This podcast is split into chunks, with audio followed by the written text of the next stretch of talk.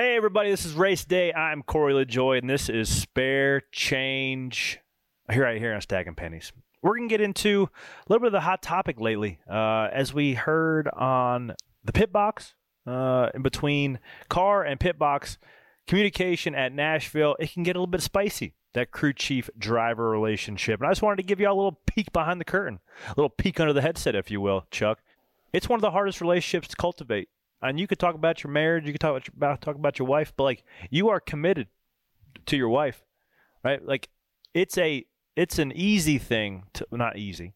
Marriage is hard, but like Preach. you you know that you're gonna go back and they're gonna be there, and you can have dinner, like, and there are feelings involved, but when you are in a competitive pressure pack scenario dude, your crew chief driver relationship is one of the hardest ones out there. And everybody read all the stories on Chad Knaus and Jimmy, right? Some of the uh, what what are some of the other ones? Dale Inman and Richard Petty. Like those guys are the epitome of what on a public forum, two guys pushing for greatness. Sometimes you're always not going to see eye to eye on the same on the same uh, you know the same topic. So.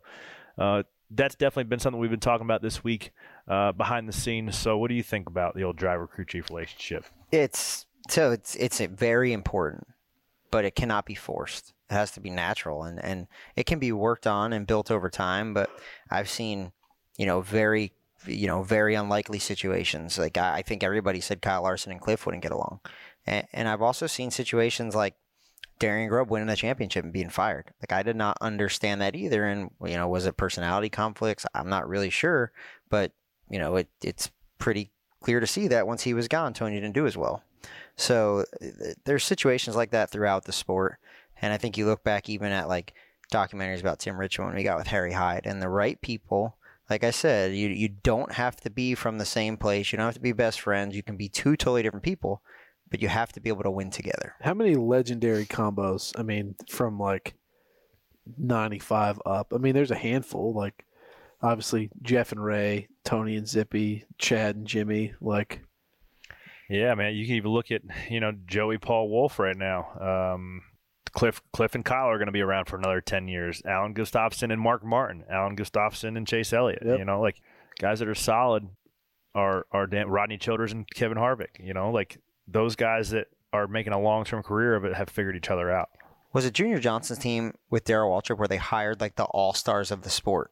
They hired everybody, yep. like all the best guys. They went out and got them, and it was a complete failure. Yeah, because DW's, there was too many. There was too many Chiefs. There's too many cooks in the kitchen. Yeah, DW's talked about that. Well, oh yeah, well we used to do this over so and so. We used to do that over here. Like it doesn't. The same recipe doesn't work yeah. with you know different types of ingredients. No doubt one of the things that uh, when Janie and I were talking earlier in the week about this spare change episode and this this topic in general. Yeah, you've got the crew chief driver communication, but what else is happening on the pit box during the race? Like, how is all of that data getting interpolated? Interpolated? Interpolated, yeah. Interpreted. that's right. In, interpolated, interpreted. Yeah. And and passed on to you, the driver, or to you, on on the wall getting ready to go over like what's going on and how does that flow work well there's two different radio channels yeah. there's one channel channel one that only i can hear right? So only the crew chief and spotter are coming through radio one or channel one.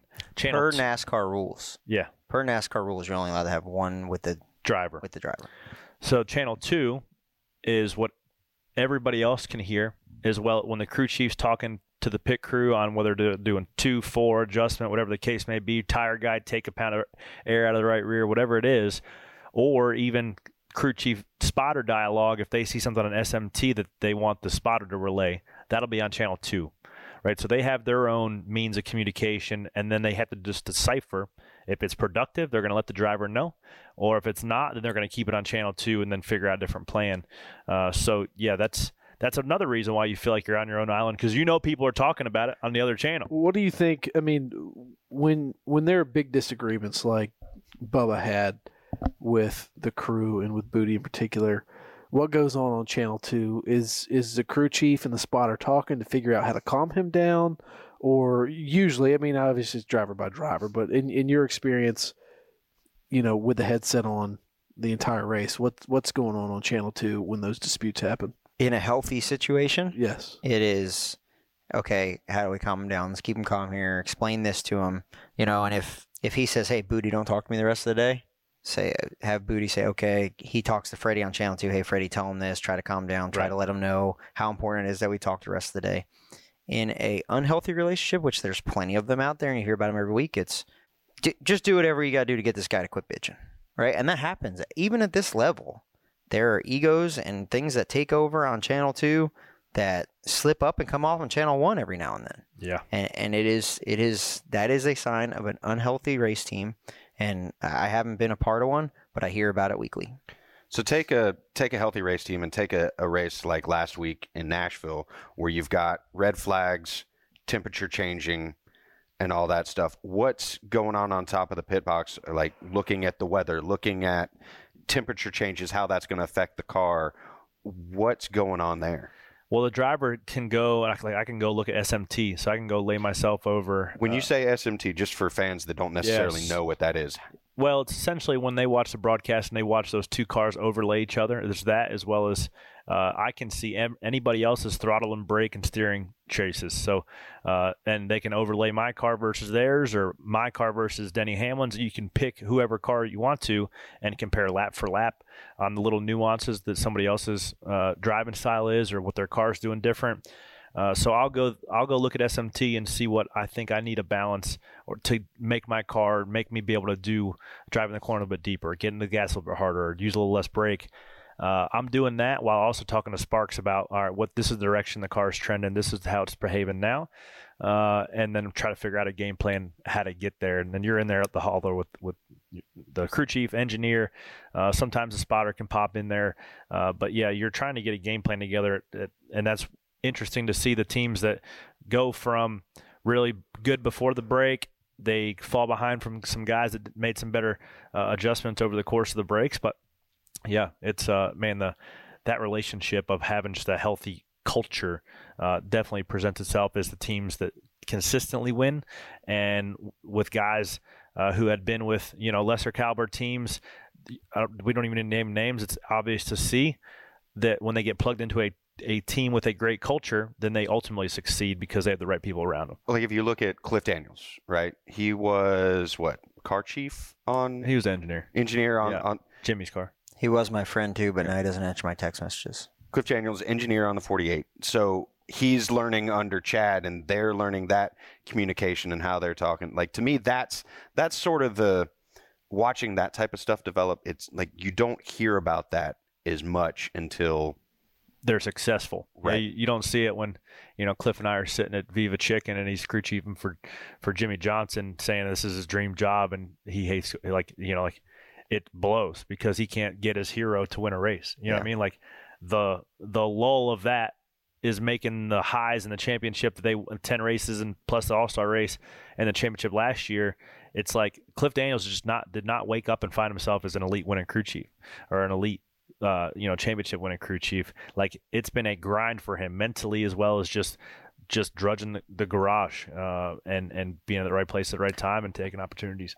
He's also the guy that probably won Jimmy his seventh championship because he talked Chad Knaus into making the car work on the bottom because he knew it was going to be a late race restart that won Homestead, and no one knows that. and see that's Right? that's No the type of stuff that. that I'm talking like on like Yeah, in the game during the race. That type of conversation, how that's playing out. Yeah, there. I, I there's you have an engineer at the track, and there's roster limits, so you travel a lot less people. We used to travel 20, 25 people to the racetrack. We'd have backup tire changers and jackmen that would set the pit boxes up for us, and I would just glue lug nuts. They would run tires. They would do everything. Now we have five guys for the pit crew that travel, and the road crew they've limited that, and you only bring one engineer now. You bring two engineers.